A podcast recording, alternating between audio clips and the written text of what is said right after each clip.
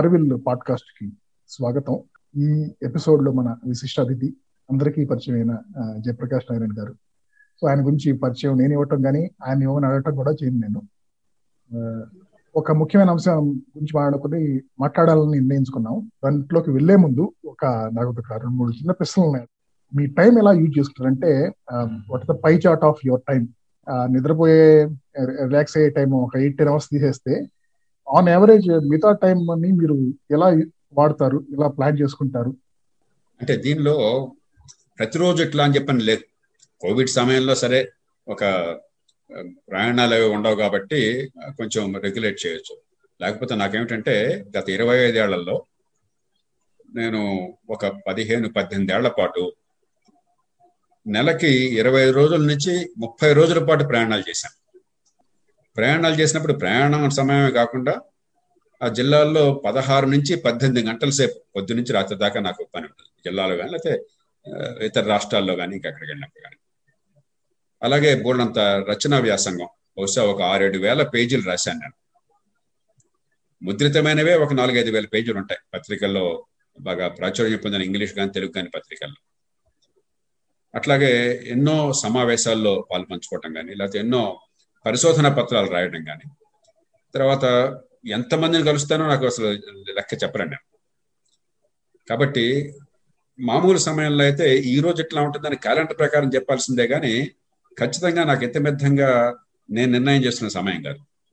మామూలుగా ఒక ఏడు గంటలు నిద్రపోయే ప్రయత్నం చేస్తాను ఒక్కో సమయంలో అది ఐదు ఆరు గంటలు అవుతుంది. మరో సమయంలో కొంచెం ఏడున్నర గంటలు అట్లా అవుతుంది. ఉదయమే ఐదు ఆ ప్రాంతాలకు లేచి వాకింగ్కి వెళ్ళే ప్రయత్నం చేస్తాను వీలున్నప్పుడల్లా కూడా.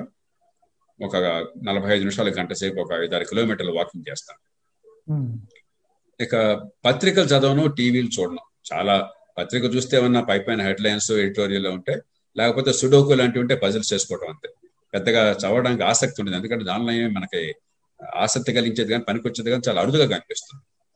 అలాగే టీవీ న్యూస్ కూడా చాలా అరుదుగా చూస్తాను. ఏదన్నా కీలకమైన అంశం ఏమన్నా ఉంటే ఆ సమయంలో తెలుసుకోవాలని తప్ప మిగతాది పెద్ద ఏమీ అనిపించదు ఒక ఉపయోగానికి అనిపించదు. అలాగే చర్చలు కానీ ఇంకోటి కానీ టీవీల్లో వాటిల్లో దాదాపు నేను చూడను ఇప్పుడు కూడా. ఇక అధ్యయనం కానీ పరిశోధన పత్రాలు కానీ ఇప్పుడు ఈ సమయంలో చేస్తుంది ఉదాహరణకి ఆరోగ్యం మీద మౌలికమైన మార్పుల కోసం చెప్పని చాలా లోతైన పరిశీలనతో మా బృందం అంతా కూడా ఒక చక్కటి పత్రం తయారు చేశారు. ఆచరణ సాధ్యమైంది పెద్దగా ఖర్చు లేనిది అవసరమైనది దేశానికి మరి రాజకీయ పార్టీలకు పనికొచ్చేది. కేవలం ప్రజల కానికి మాత్రమే కాకుండా వాళ్ళకు కూడా మరి ప్రజల దగ్గర పోయి చెప్పుకోవాలి కదా ఫలానా మేము చేస్తున్నాం అని చెప్పని. కాబట్టి తయారు చేసాము దాని మీద గట్టిగా కసరత్తు చేస్తున్నాం దేశవ్యాప్తంగా రాష్ట్రాల్లో ఆ మార్పు కోసం. అట్లాగా అంశాల ప్రాతిపదికన బోల్డ్నంత బోల్డ్నంత ఉంటుంది. దాంతోపాటు వచ్చే తరానికి శిక్షణ ఇవ్వాలి. వేలాది మంది సరైన రీతిలో ఆలోచించే వాళ్ళు హేతుబద్ధంగా వాస్తవాల ఆధారంగా నిర్మాణాత్మకంగా పరిష్కారాలని సాధించే దిశగా ఆలోచించే వాళ్ళు కార్యాచరణ దిగే వాళ్ళని తయారు చేసుకోవాలి. ఎందుకంటే ఇదేదో ఒక్కరోజు ఒక నెల ఒక సంవత్సరంలో అయిపోయేది కాదు దేశం.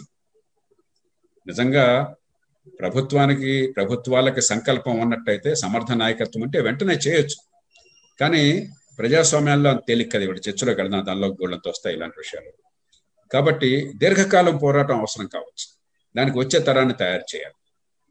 అలాగే ఓడిపోయిన అవకాశాలని అందిపుచ్చుకోవాలి. మార్పు అన్నది మన మనసులో కోరుకుంటే వచ్చేది కాదు. సందర్భం సమయం కలిసి రావాలి. దాన్ని ఒడుపుగా అందిపుచ్చుకునే శక్తి ఉన్నప్పుడే మార్పుకు దోహదం చేయగలుగుతాం కాబట్టి ఈ ఈ మొత్తం కలిపి రోజు నాకు ఒక పద్నాలుగు పదిహేను పదహారు గంటలు దామే గడిచిపోతుంది. ఏమన్నా సమయం ఉంటే నాకు హాస్యం ఇష్టం.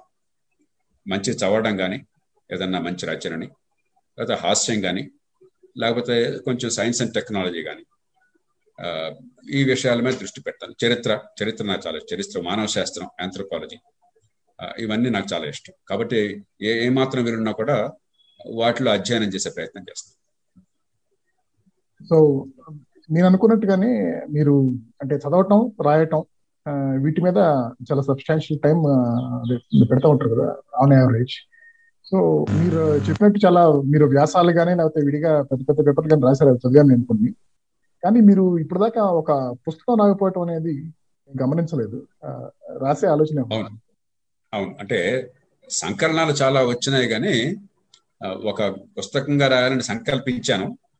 నా మనసులో స్పష్టత ఉన్నది. అంటే ఒక జీవిత కాలంలో ఈ ప్రజాస్వామ్యాన్ని రాజకీయాన్ని పరిపాలనని ప్రజల జీవితాలని బాగు చేయడానికి ఎక్కడ మనకి మెలకువలు ఉన్నాయి? ఏమిటి? మనకి సమస్య ఏమిటి? పరిష్కారం ఏమిటి అని చెప్పినది ఈ అనుభవ సారాన్ని ప్రజలకు పంచాల్సిన అవసరం. ప్రస్తుతం ఆ కసరత్తు మొదలెట్టాను కానీ అది ముందుకు నడవలేదు మిగతా కార్యక్రమాల వల్ల.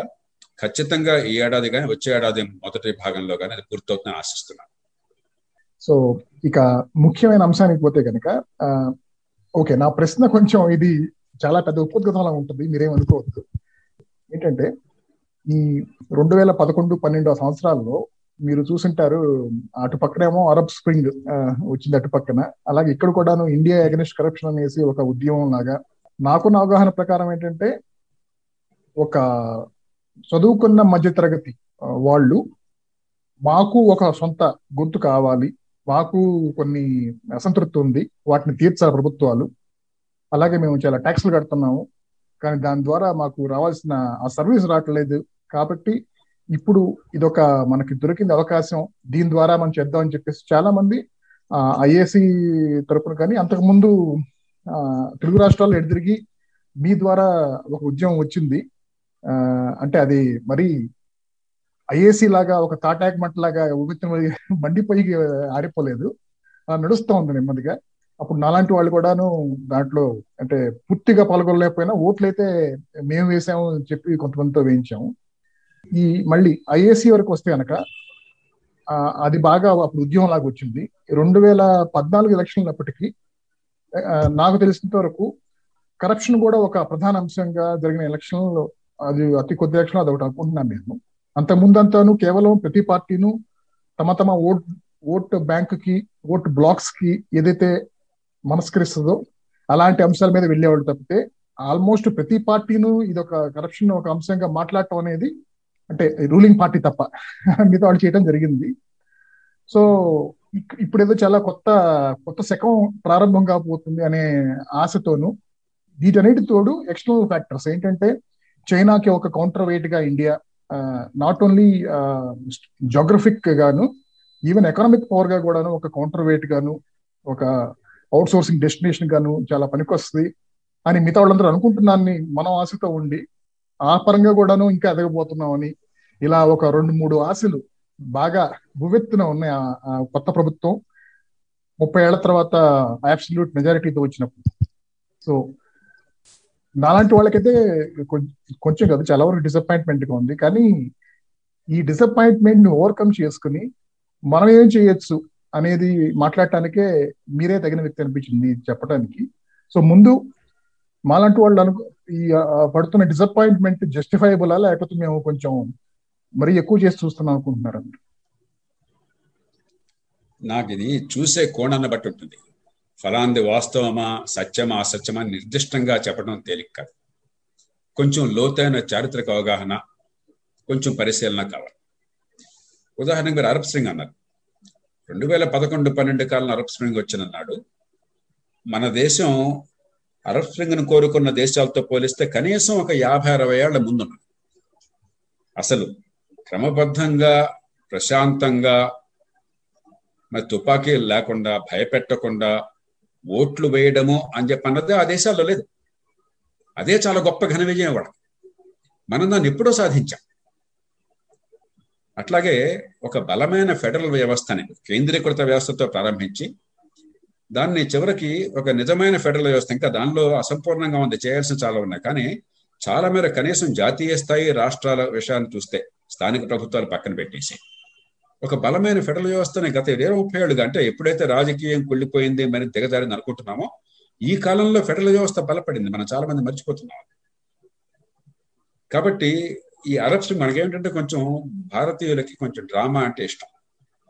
ప్రతి చాలా ఒక అద్భుతంగా ఒక నాటకీయంగా జరగాలి. కానీ ఇతర దేశాలను చూసి వాళ్ళలాగా ఉండాలని కోరుకోక్కర్ మన వాళ్ళకంటే చాలా ముందున్నాం. మన సమస్య అంటే అంత ముందుండి కూడా తరువాత దశలో చేయవలసిన కార్యక్రమాన్ని చేపట్టలేకపోయాను. అది వాస్తవం. దాని దగ్గర తర్వాత వెళ్తాం కాబట్టి ముందు ఇతర దేశాలతో పోల్చినప్పుడు మన స్థాయి మనం ఉన్న పరిస్థితి మన పక్వత వాళ్ళ పక్వత మనం అర్థం చేసుకోవాలి. మీరు గమనిస్తే అరబ్ స్ప్రింగ్ కోరుకున్న అన్ని దేశాల్లో కూడా ఒక్క తునీషియా మినహాయిస్తే అక్కడ ఏమి జరగల చివరికి. ఈజిప్ట్ సంగతి చూసిన వాటిలో పెద్ద దేశం అది. ఓ లక్షల మంది అక్కడ ఆలహరం స్క్వేర్లో అక్కడ ఉన్నారు. ప్రపంచం అంతా కూడా బోడంత స్ఫూర్తి పొందాం అనుకున్నారు. ఏం జరిగింది చివరికి? కొండంద దగ్గర పెట్టారు. ఆనాటి నియంతృత్వం కంటే బహుశా ఇంకా కఠిన నియంతృత్వం ఇవాళ ఉంది. ఒకటి ముబారక్ మరొకళ్ళ నియంత్రణలో ఉందో ఇప్పుడు ఆ సీసీ నియంతృత్వం అంతకంటే గట్టిగా ఉంది. ఆనాడు కనీసం అది తప్పని వాదించేవాళ్ళు ఎవరు తప్పని వాదించేవాళ్ళు లేకుండా పోయారు. ఎందుకంటే ప్రత్యామ్నాయం మరింత ప్రమాదంగా ఉందని చాలా మంది కనిపించింది కాబట్టి. కాబట్టి ఒక జాతిలో మౌలికమైన మార్పులు రోడ్ల మీద లక్షల మంది కదిలితే రావు. ఈ మాట చాలా విచిత్రంగా అనిపించవచ్చు. ఐఏసీ నాడు కూడా చెప్పాను ఉదాహరణకి ఐఏసీ లోక్పాల చట్టం మంచిది రావాలని వచ్చారు. మీరు గమనించారో లేదో ఆ చట్టం కావాలన్న కోరిక సభపైనది కానీ వారు కోరిన లోక్పాలు పూర్తిగా అసమంజసమైనది. లోపభూయిష్టమైనది. సిద్ధాంత రీత్యా కానీ ఆచరణ రీత్యా కానీ ఏ రకంగానూ కూడా అది సరైనది కాదు. ఆవేశం ఉంది కానీ ఆలోచన లేదు. ఆనాడే రెండు వేల పదకొండు ఏప్రిల్ ఇరవై నాలుగున ఐఏసి నాయకులతో అప్పుడు ఐఏసి అరవింద్ కేజ్రీవాల్ కానీ లేకపోతే ఇప్పుడు గవర్నర్గా మొన్నటి దాకా గవర్నర్గా ఉన్నటువంటి కిరణ్ బేడీ కానీ ప్రశాంత్ భూషణ్ శాంతి భూషణ్ వీళ్ళంతా వచ్చారు. అన్నా హజారే అలాకపోయినాను అనారోగ్యం కారణంగా. ఒక రౌండ్ టేబుల్ ఏర్పాటు చేశాం. మహామహులతో దేశంలో నలభై యాభై మందితో సుప్రీంకోర్టు న్యాయమూర్తులు ప్రధాన న్యాయమూర్తులు రాజ్యాంగ సంస్థల్లో పనిచేసిన వారు నిజాయితీకి పేరున్నవాడు ఆనాడు ఏకాభిప్రాయాన్ని సాధించి మౌలికమైన ఇరవై ఆరు అంశాలు లోక్పాల్ బిల్లు ఎలా ఉండాలని చెప్పినది. దాన్ని ఇరవై ఏడో తారీఖున ప్రధానమంత్రి గారు నేను స్వయంగా ఇచ్చాను. ఈవేళ లోక్పాల్ చట్టం చాలా మేరకు ఆ రకంగా వచ్చింది. సరే చివరికి లోక్పాల్ వాస్తవానికి సరిగ్గా అమలు కాలేదు.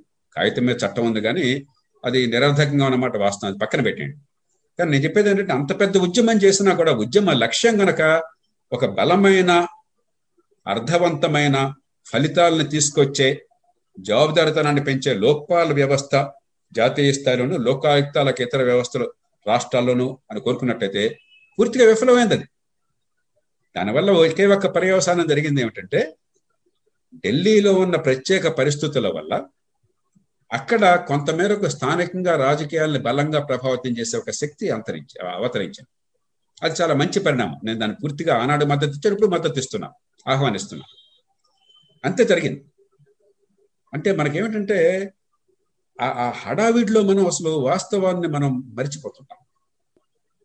ఇప్పుడు అర్థం చేసుకోవాల్సింది ఢిల్లీలో ఎందుకు అది సాధ్యమైంది? ఆ రాజకీయంగా కొంత మార్పు అయినా ఖచ్చితంగా వచ్చింది. మంచి మరి వాహనం జరిగిన మార్పు.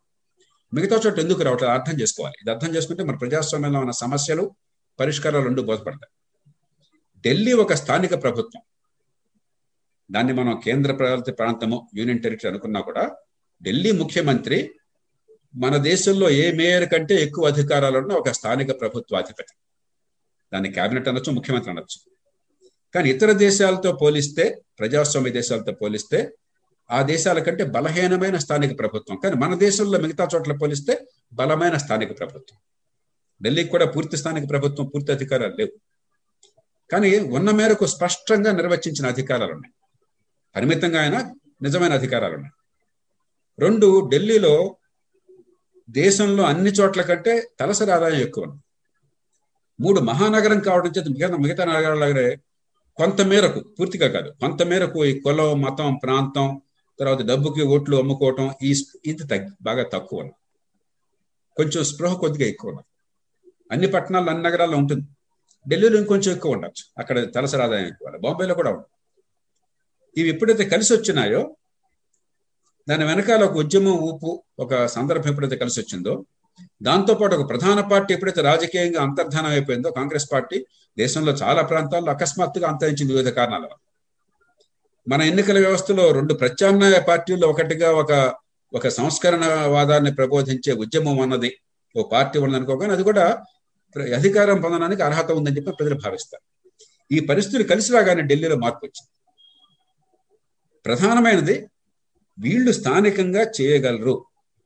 జాతీయ స్థాయిలో పెద్ద పెద్ద రాష్ట్రం అయితే రాష్ట్రంలో ఎట్లా ఉన్నా కూడా ఇక్కడ ఇక్కడ మనం కనుక పూనుకుంటే ఈ మార్పుని సాధించగలం విశ్వాసం కలిగేటువంటి ఏర్పాటు ఉన్నది. అందుకనే మొన్న ఎన్నికల్లో రెండోసారి ఎన్నికల్లో కూడా కొన్ని గట్టిగా చేశారు. విద్యకు ఒక ప్రయత్నం జరిగింది పూర్తిగా ఆరోగ్యానికి విద్య కంటే నా దృష్టిలో మంచి ప్రయత్నం ప్రారంభమైంది. ఒక సరైనటువంటి నమూనా ఒకటి ప్రారంభమైంది. సేవలు అందటం విషయంలో పెద్ద అవినీతి లేకుండా గట్టిగా సేవలు ఏర్పాటు జరిగింది. ఈ మూట జరిగింది అక్కడ. ప్రజలు ఈ మూటికి పోవడం సంతోషించారు. మిగతా వాళ్ళతో పోలిస్తే చాలా అద్భుతంగా కనిపించింది. అందుకే ఎన్ని అవరోధాలు వచ్చినా అవతల ఎంత ఒత్తిళ్ళు వచ్చినా ఎంత డబ్బు ప్రభావం మీడియా ప్రభావం మరి పలుకుబడి ఇవన్నీ ఉన్నా కూడా వాటిని అధిగమించి మళ్ళీ అద్భుతంగా ఓటేశారు. కాబట్టి కీలకం ఏంటంటే నా ఓటుకి ఆ ఓటు వల్ల జరిగేటువంటి పర్యవసానానికి మధ్య సంబంధం ఓటర్గా నాకు అర్థం కావాలి. ఒక పౌరుడిగా. గ్రామాల్లో అది తేలిక కాదు. తర్వాత మాట్లాడుకుందాం ఎందుకు ఏమిటని చెప్పారు కనీసం నగరాల్లో అయినా సరే ఆ అవకాశాన్ని ఇస్తే ఖచ్చితంగా మార్పు వస్తుంది. ఢిల్లీలో కాకతాళీయంగా చరిత్ర అవకాశాన్ని మనకి ఇచ్చింది. మిగతా ఎక్కడా కూడా నగర స్వపరిపాలన లేదు మన నగరాల్లో. పరిమితమైన స్వపరిపాలన కూడా లేదు. ఉత్సవ విగ్రహాలు. ఒక ఢిల్లీలో మాత్రమే అందరు బంగ్లాదేశ్ కంటే పాకిస్తాన్ కంటే చివరికి చైనా కంటే కూడా బలహీనమైన స్థానిక ప్రభుత్వాలు మనవి. ఉత్సవ విగ్రహాలు లాంటివి. కాబట్టి ఓటుకు విలువ మనకు అర్థం కావట్లేదు. మనం ఏదో అనుకుంటున్నాం. మధ్యతరగతి వర్గాలు ఓటు ఎలా అంటే బాగుండు. జేపీ గారు లాంటి వాళ్ళు వస్తే బాగుండు. నాగ్ లాంటి వాళ్ళు వస్తే బాగుండు. వాళ్ళు ఓటు వద్దా ఏదో అంటుంటాం మనం అంతే. కానీ నిజంగా ఓటు వల్ల పర్యవసానం ఫలానా ఉంటుందని నిర్దిష్టంగా కనిపించే సూచనలు లేవు. మన ఎన్నికల వ్యవస్థలో ఇదే వేరే ఎన్నికల వ్యవస్థ ఉందనుకోండి. ప్రత్యక్ష ఎన్నిక కొంత మేరకు దామాష పద్ధతి మరింత ఎక్కువ మేరకు. అది ఉంటే కనీసం ఐదు పది శాతం ఓట్లు ఉన్నా సరే మార్పు కోసం ఆ పది శాతం ఓట్లు స్థిరంగా ఉంటాయి పెరుగుతూ ఉంటాయి. అది పనికొచ్చే మార్పు అనుకున్నప్పుడు దానికి ప్రాతినిధ్యం ఉంటుంది కాబట్టి. మన ఎన్నికల వ్యవస్థలో ముప్పై నలభై శాతం దగ్గర వెళ్తే తప్ప మీకు అసలు అవకాశం లేదు భవిష్యత్తులో. కాబట్టి రాజకీయాన్ని మనం అర్థం చేసుకున్నప్పుడు చాలా లోతుగా అవగాహన చేసుకోవాలి. రాజకీయం అంత సంక్లిష్టమైన ప్రక్రియ ఇంకోట్లేదు ఎప్పుడు నేను మొదటి నుంచి చెప్తున్నా ఏనాడు నేను రాజకీయ పార్టీలని రాజకీయాన్ని తిట్టల. వాళ్ళంతా దుర్మార్గులుగా చిత్రించాల. వాళ్ళంతా విషవలయంలో చిక్కుకున్న వాళ్ళు they are as much victims as their villains వీళ్ళందరూ విలన్లు అని చెప్పిన భావం ఏనాడు లేదు చాలా పొరపాటు. కాబట్టి కనీసం ఇప్పుడు ఇరవై ఇరవై ఐదేళ్ళ తర్వాత నేను ఇంతకాలం చెప్తున్న మాటలు కొద్ది కొద్దిగా అర్థం అవటం మొదలెడుతున్నా గతంలో నాకు తేలిగ్గా అర్థం కాదు అనుభవం కొన్ని కొంత మేరకు నా పాఠాలు నేర్పుతాం. అంచేత ఈ మార్పు ఖచ్చితంగా వస్తుంది. అనుమానం లేదు. కానీ అనుకున్నంత వేగంగా రాకపోవచ్చు. అదే సమయంలో మార్పు రావలేదనుకోవడం కూడా పొరపాటు. ఈ ఇరవై ఐదు ముప్పై ఏళ్ళలోనే చాలా మార్పులు వచ్చినాయి. ఇంకెన్నో రావాల్సింది. నిస్సందేహంగా ఈ దేశం ఎన్నో అవకాశాలు జారబెడుచుకున్నది. పంతొమ్మిది వందల డెబ్బై ఎనిమిదిలో చైనా మోడర్నైజేషన్ ప్రారంభించింది. ద ఫోర్ గ్రేట్ మోడర్నైజేషన్స్ అని చెప్పి జంగ్ సియాపింగ్ ఆనాటి కమ్యూనిస్ట్ పార్టీ కాంగ్రెస్ సభలో ఉద్ఘాటించాడు ఒక యువకుడుగా నేను చాలా ఆసక్తిగా గమనించాను. ఆ రోజుల్లో ఏం జరుగుతోందని చెప్పాను చైనాలో.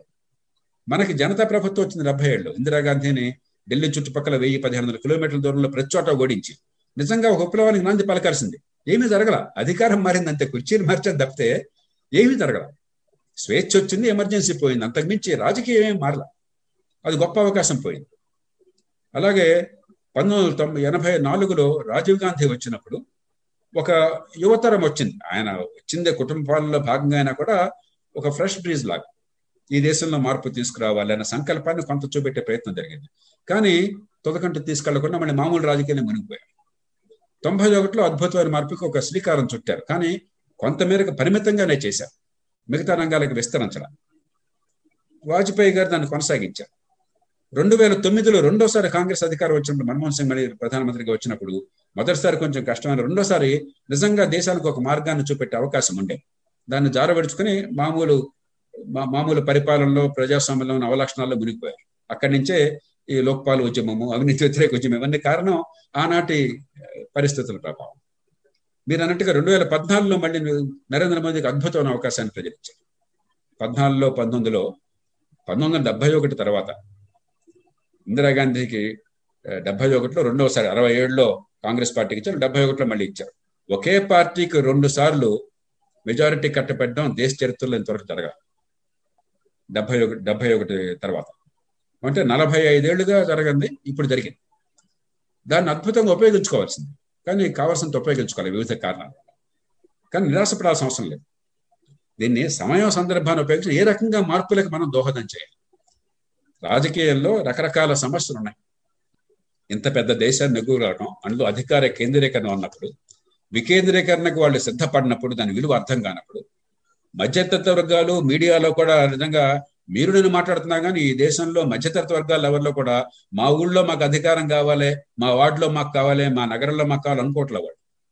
వాళ్ళ కేంద్రీకరించిన అధికారమే బాగుంది. రోజు ఫిర్యాదులు చేసుకుంటున్నారు విమర్శిస్తున్నారు కానీ అధికారం మా ఇంటి ముంగట ఉండాలి అక్కడ వద్దు అని ఎవరు అనుకోవట్లే. ఇంగ్లీష్ మాట్లాడే వాళ్ళందరికీ కూడా అధికారం ఢిల్లీలో ఉండటం సంతోషం. ఢిల్లీ దాటితే రాష్ట్ర రాజధానిలో ఉండటం సంతోషం కానీ ఢిల్లీలోనే ఉండాలి వాళ్ళ కోరిక. కాబట్టి ప్రజాస్వామ్య భావన లేని మధ్యతరగతి ఉన్నప్పుడు కొంచెం పచ్చిగా మాట్లాడుతున్నాను. నేను పరుషంగా మాట్లాడుతున్నాను. మనం మాటలు ఎన్నైనా చెప్పచ్చు. మన మనసులో ఏదో అవ్యక్తమైన భావాలు ఉండదు ప్రజాస్వామ్యానికి వచ్చి. కానీ నిజమైన ప్రజాస్వామ్య స్పృహ ఈ దేశంలో చదువుకున్న మధ్యతరగతిలో చాలా మేరకు లేదు. పత్రికల్లో లేదు. ప్రజాస్వామ్యం అంటే పైపైన లక్షణాలు లెక్కేస్తుంది అధికార వికేంద్రీకరణ లేనిది ప్రజాస్వామ్యం కాదు. మన ఇంటి ముంగిట పాలన లేనిది ప్రజాస్వామ్యం కాదు. రోజువారీ నిర్ణయాల్లో మన పాత్ర లేనిది ప్రజాస్వామ్యం కాదు. ఆ ఓటు అంటే ఏమిటో సామాన్యుడికి అర్థం కానిది ప్రజాస్వామ్యం కాదు. మనది చాలా పరిమితమైన ప్రజాస్వామ్యం. అలాంటి ఆ పరిమితమైన ప్రజాస్వామ్యంలో కేంద్రీకరించిన పాలనకు మరింత కష్టం మార్పులు తేవాలండి. అందరిని ఒప్పించాలని చెప్పండి. అంచేత నిరాశకి తగులే అవకాశాలు జరబడుచుకుంటే అదే సమయంలో పూర్తిగా మన సమయం కాల కొన్ని జరుగుతున్నాయి. కొన్ని పనికొచ్చే జరుగుతున్నాయి. కానీ జరిగినా కూడా మనం ఎప్పుడైతే రాజకీయాన్ని సరిగ్గా ఒక ఒక ఘాటును సరిగ్గా పెట్టలేదు. ఎప్పుడైతే సమయాన్ని దేశ ప్రజల మనసులో ఉన్న భావాలకు అనుగుణంగా మార్పుల కోసం సంకల్పించట్లేదో నాయకత్వం అవకాశాలు మనం వృధాగా పోతున్నాయి. లేకపోతే ఈ పరిస్థితుల్లో కూడా అద్భుతమైన మార్పులు తేవచ్చు. కాబట్టి ఇట్స్ నెవర్ టూ లేట్ మనం నిరాశకి అసలు ఏమాత్రం తావులేదు. ఖచ్చితంగా ఈ దేశం ఎంతకంటే బాగా సాధించగలిగి ఉండేదా? దానిలో ఏమాత్రం అనుమానం లేదు. కానీ అసలు భవిష్యత్ అంత అంధకారంగా ఉందా? పొరపాటు. ఈ దేశంలోనే ఈ ఇరవై ముప్పై ఏళ్ళలో మీరు గమనిస్తే జనాభా పెరుగుదల చాలా మేరకు అరికట్టడం సాధ్యమే. ఒకటి రెండు రాష్ట్రాలు మినహాయిస్తే దేశంలో దాదాపు అన్ని రాష్ట్రాల్లో కూడా మనకి ఫెర్టిలిటీ రేటు రీప్లేస్మెంట్ లెవెల్ అంటే రెండు పాయింట్ ఒకటి అంతకంటే తక్కువకి వచ్చింది. నూట నలభై కోట్లు ఉన్న ప్రస్తుతం నూట అరవై కోట్లతో ఆగిపోతుంది భారత జనాభా. మొట్టమొదటిసారిగా ఈ మాట నేను చెప్పగలను. ఒక కురవాడిగా పంతొమ్మిది వందల డెబ్బై మూడులో అనుకుంటాను. నేను ఒక వ్యాసం రాశారు. ఎంత ఆవేదన పడ్డానంటే ఈ దేశంలో జనాభా సమస్యను గురించి ఆ రోజు డెబ్బైలో మా అందరికీ సమస్య అదే. చాలా పెద్ద సమస్య. జనాభా విస్ఫోటం. మరి కంపల్సరీగా జనాభా పిల్లలు పుట్టకుండా నిరోధించే ఏర్పాటు కావాలని నిజంగా ఆనాడు కుర్రవాడిగా నేను కూడా నమ్మాను. ఇవాళ అవసరం లేదని తెలియదు ఒరిస్సా లాంటి పేద రాష్ట్రం కూడా ఈవేళ జనాభాను అరికట్టడానికి తగినట్టు స్థాయిలో ఈ ఫెర్టిలిటీ రేట్స్ బిడ్డలు పుట్టేది తగ్గించినది పేద నిరుపేద రాష్ట్రం. ఒకప్పుడు బీమారు రాష్ట్రాల్లో ఒకటిగా భావించిన రాష్ట్రం. కాబట్టి ఎన్నో రంగాల్లో మనకు తెలియకుండా నిశ్శబ్దంగా చాలా మంచి మార్పులు వస్తాయి. అది గమనించాలి. అవునండి. అంటే అసలు ఏం జరగలేదైతే ఎవరు చెప్ప చెప్పడం లేదు. కానీ గత కొన్ని ఏళ్ళుగా రాజకీయ నాయకులు ఏం తప్పు చేశారంటే వాళ్ళని మిమ్మల్ని మీ చేత వాళ్ళని విమర్శించాలని కాదు. మీ దృష్టిలో క్లుప్తంగా అక్కడ జరిగిన తప్పులేంటి? ఆ వర్గం ద్వారా రాజకీయ నాయకుల ద్వారా అలాగే మనలాంటి చదువుకున్న ప్రజల ద్వారా జరిగిన తప్పులేంటి? ఇప్పుడు ముందు ముందు ఈ వ్యవస్థను ఏమన్నా కొంచెం మార్పు తీసుకురావాలంటే అది కూడాను ఇంక్రిమెంటల్ గానే సాధ్యం అవుతుంది ఒకేసారి మారిపో ఓవర్ నైట్ కానీ మనం చేయడానికి ఉన్న సాధనాలు ఏంటి అనేది అలాంటి వాళ్ళకి మీరు చెప్పారు?